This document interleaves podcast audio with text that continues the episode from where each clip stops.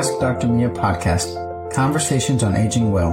This podcast is for educational and informational purposes only and solely as an educational tool for your own use. Dr. Mia is not providing medical, psychological, or nutritional advice. You should not use this information to diagnose or treat any health problems or illnesses without consulting your own medical practitioner. For more information, including transcription, please go to miayangmd.com. That's M-I-A-Y-A-N-G-M-D.com. And now our host, Dr. Mia.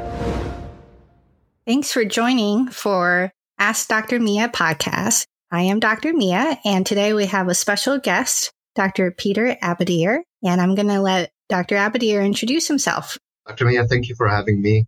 I'm honored to be with you and excited to share a little bit about my journey into medicine and engineering.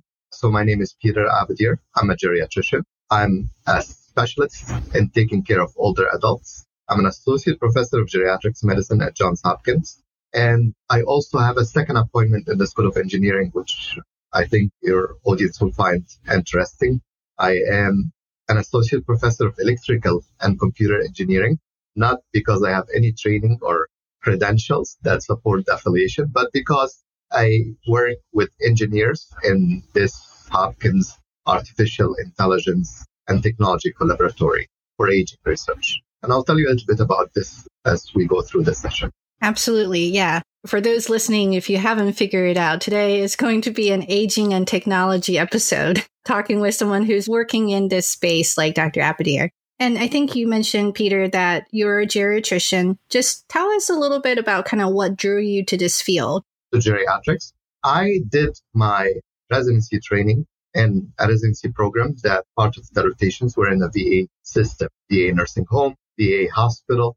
And I gotta tell you, the moment I walked into the rooms of those veterans, saw the pictures on the walls. There are pictures from World War II, World War One. One of my patients, his airplane was shot as he was flying over Libya. So kind of like you get your own History Channel show. And I felt like my heart just were drawn to this population. I felt that if I don't do anything for the rest of my life, that would be the best thing I would choose for myself. So that was my first interaction and love for geriatrics. And I decided that I had a background in basic research and I wanted to combine the love for taking care of older adults with research. So this is how I came to Hopkins, like yourself, Mia, and came, did my clinical and research training at Hopkins. And fast forward here now for a little bit over 15 years. Wow, that's a long time. Because you said that you don't have an engineering background, what kind of drew you to this particular intersection and working with technology and engineers? So, yeah, I want to use a metaphor. And I use that always to explain why it is important for us to work together. So I don't know if you guys have seen redwood trees. Redwood trees are huge trees that basically are the tallest trees on earth. They go as high as 35 stories height, which is interesting because since I play an engineer, if you have a building that's 35 stories high, then you need at least one third in foundation. You need to go deep one third of that to maintain and to support the building so that it doesn't fall. Interestingly, even though that the redwood trees are 35 stories high, they have only five to six feet of roots. So how do they stay standing? That is the magical question. They stay standing by intertwined roots. So you will never find a redwood tree living alone. They always live in colonies. They provide strength and support and encouragement for each other. And this is exactly how we thought about that alliance with the School of Engineering, the School of Nursing, and Carey Business School. That we don't have to have all the engineering expertise and the business expertise within geriatrics, but our strength comes from working together, from bringing those heavyweight champions in engineering and business and nursing and put them all in one place. And then when you put everything in one place, magic happens. And this is exactly how it started. A few years ago, I was invited by the Department of Medicine, our Department of Medicine chair at that time, Dr. Mark Anderson, to chair the Department of Medicine research retreat. And it was a, yeah, it was an annual research conference that brings all the amazing research that happens within the Department of Medicine at Hopkins.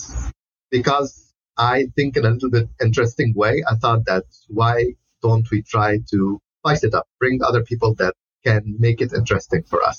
And I went to Dr. Anderson and we opened up and thought about engineering school and we invited the School of Engineering and we started to know that, oh my gosh, there are amazing things that happen when we put engineers and clinicians to work together.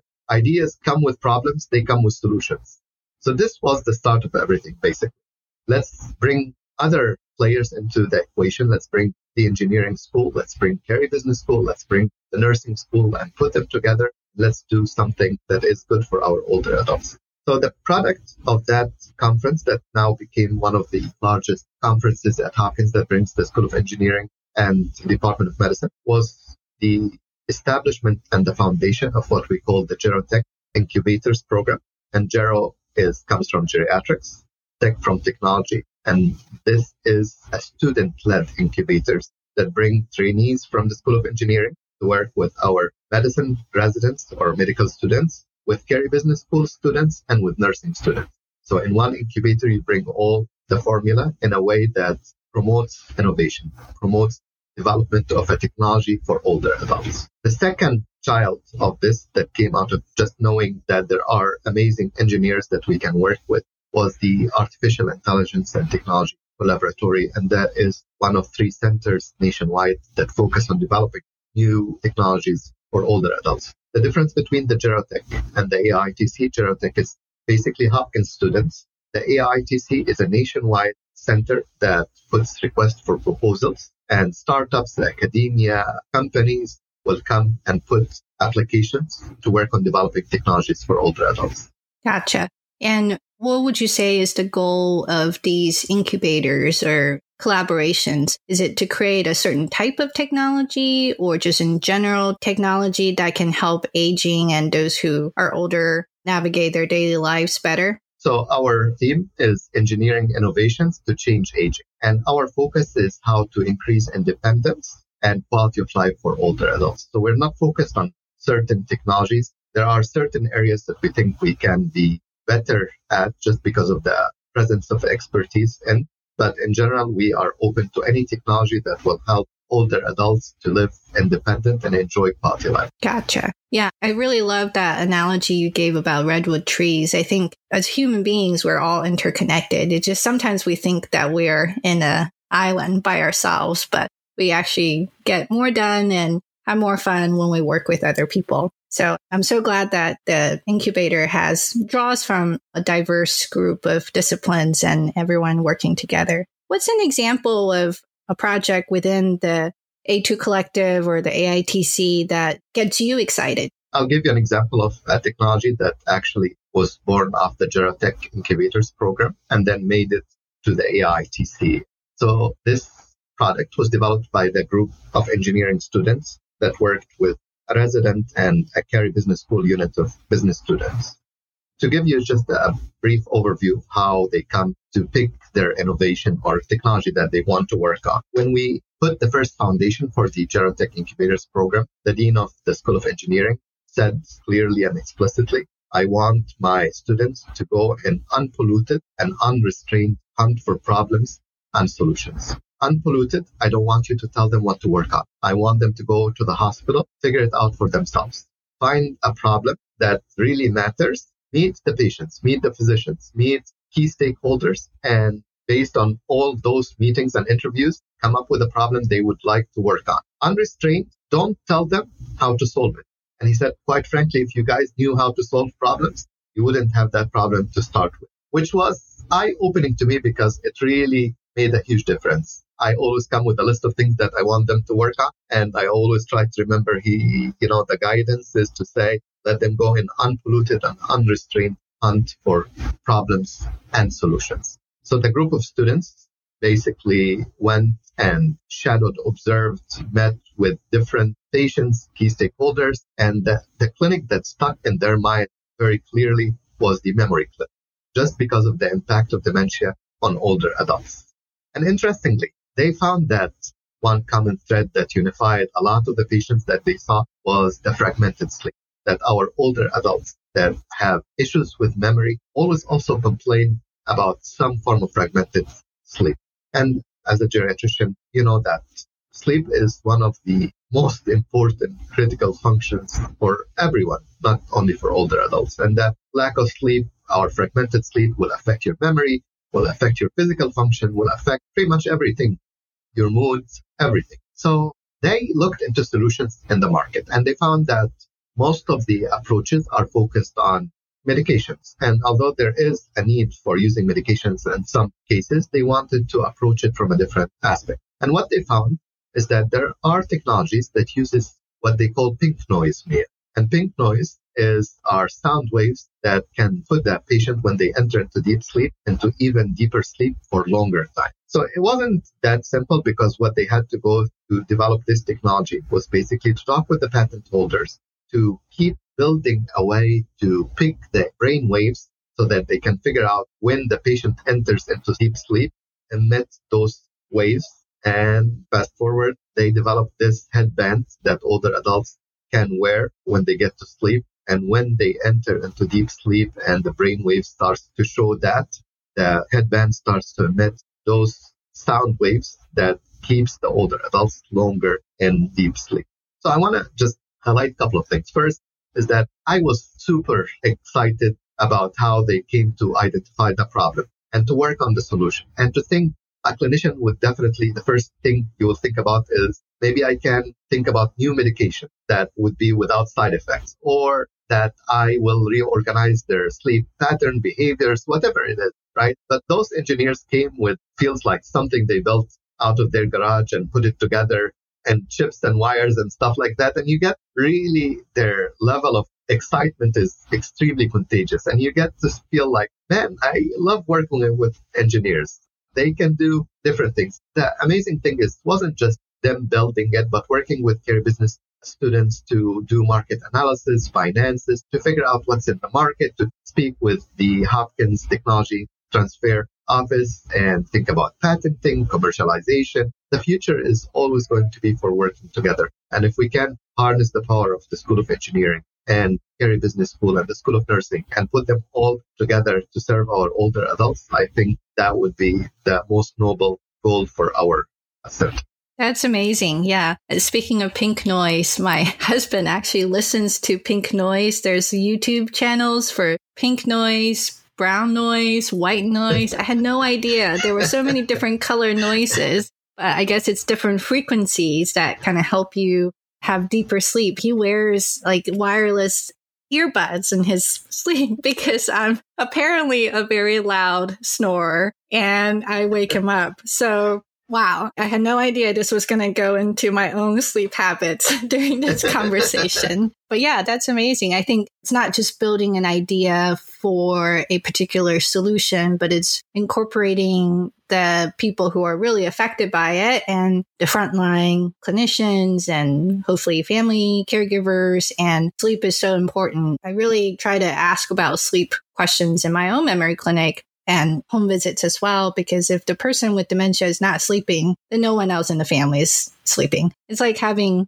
a young infant at home. Like it really affects everything and affects the next day. So I was going to say that the business school and working with the engineers can really help not build just a prototype, but kind of take it all the way into potential market and, and patent and there's so much, I think, when it comes to technology, there seems to be, from an outsider like me, there seems to be so much proprietary information where some company makes something and you have no idea how it works. It's kind of a black box of mm-hmm. things. And people don't want to share that information because it's their own proprietary information, but it makes it hard to know as a consumer or clinician what to recommend because you can't possibly test every single thing. Yep. Do you have any recommendations for kind of just a general public in terms of selecting and figuring out which technology may let's focus specifically on the example of sleep or maybe sound machine or something related to that.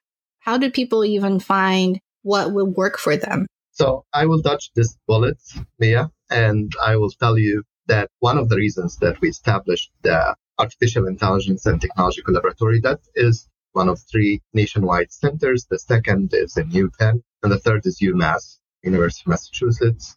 And each center has eight courses. Our center at Hopkins is co-directed. Each of those courses are co-directed by an engineer and a geriatrician, which is amazing.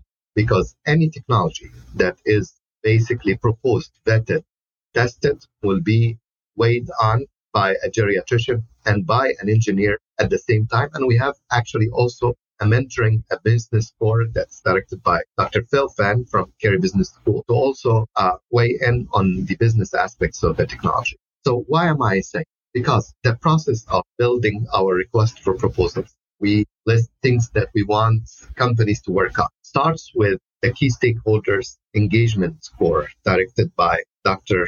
Nancy Schoenborn, Dr. Thomas Cudjoe, and the purpose of the core is to put a list of things that matter most to older adults. So we start with geriatricians coming up with things that are really important for older adults. And this score is important along the way and weighing in the different milestones of the project, the testing of the project, selection of the population to be tested on, and so on from there. So that's the first core. Second core, it goes to technology identification and training. So now we know what are the list of important things to work on. And this is a little bit different approach than the Gerotech, which I told you, unpolluted, unrestrained. This is more directed request for things that we want to be developed for older adults. Technology identification will come, and that's directed by Dr. Alicia Arbaje and Dr. Greg Hager from the School of Engineering. And basically, the idea is that we, they will match the list of needs with available technologies. And then we write a request for proposal saying those are areas that we are interested in. It's pretty broad in the way that it focuses on resilience, independence in older adults with focus on the physical independence and also cognitive independence and special emphasis on caregivers. Then the first year that we put the request for proposal, and this is really exciting to me, we got 130 applications from companies and startups and academicians that are wanting to develop new technology for older adults. This is amazing that we can get that much interest, energy, expertise from AI companies, AI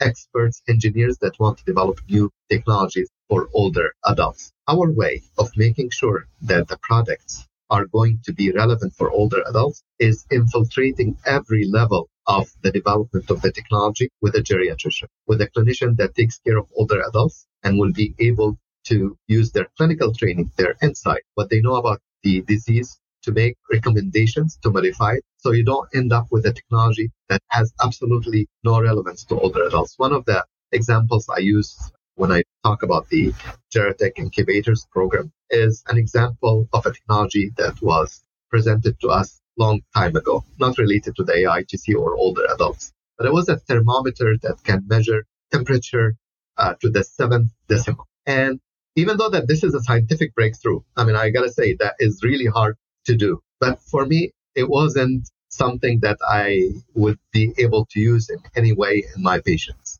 So that is why I think the way to get more input and more insight and that we develop relevant technologies for older adults is always that we are going to be part of the development of the technology. When we get new products into the market, we will be part of that development effort. And you will see that with using engineering, you're not talking about 20, 20 years to get medicine or a drug out. You're talking about two to three years, which is Fast. very, very amazing. Can you talk a little bit about the contributions from the nursing students and the School of Nursing as well into this collaborative?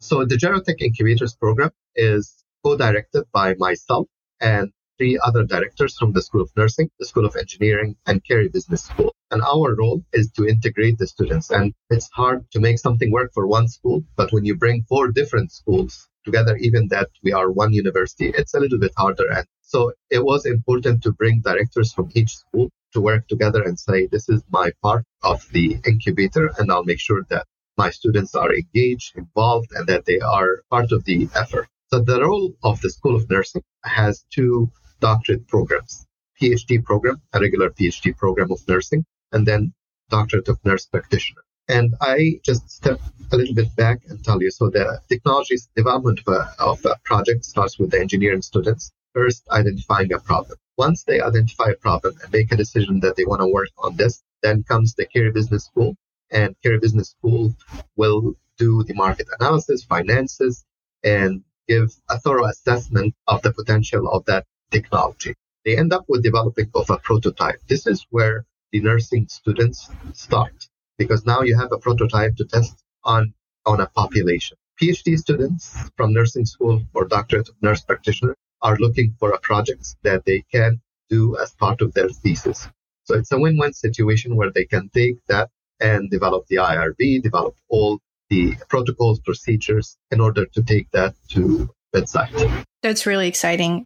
Man, I think if I were a student, I would love to be involved in a project like this as well. And while we have just a few minutes left, any other questions or any other comments you wanted to add? I think one of the questions I was hoping you can maybe touch on is what do you wish everyone could know about kind of this intersection of aging and technology? When I interview students for the Gerotech Incubators program, I always make sure to ask them why do they want to do that? Because it's an investment from their side. This is not part of mandatory courses. This is basically elective. They sign up for it. It's that scholarly activity. Very interestingly, you know how geriatrics fellows, when they come to do training, there are two reasons usually to do geriatric fellowship. Either that you have seen a role model in geriatrics, that you want to be like that geriatrician, or your parents, grandparents.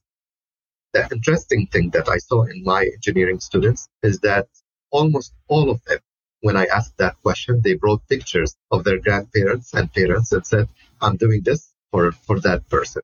I want to develop wow. this technology for that person. I want to be part of this incubator to develop technology for that person. And with that, I felt that there is a hope in the future when we see that level of passion, commitment, genuine interest in developing technologies for our older adults. I think that we have amazing future. And I think that there is nothing more noble than taking care of older adults.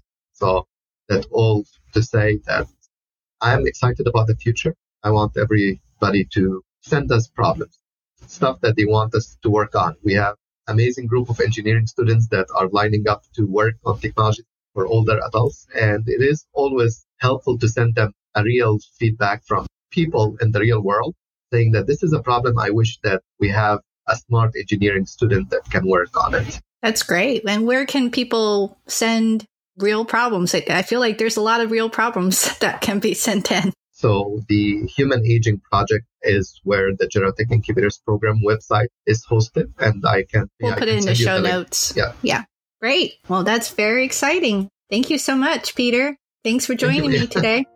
Thanks, Mia.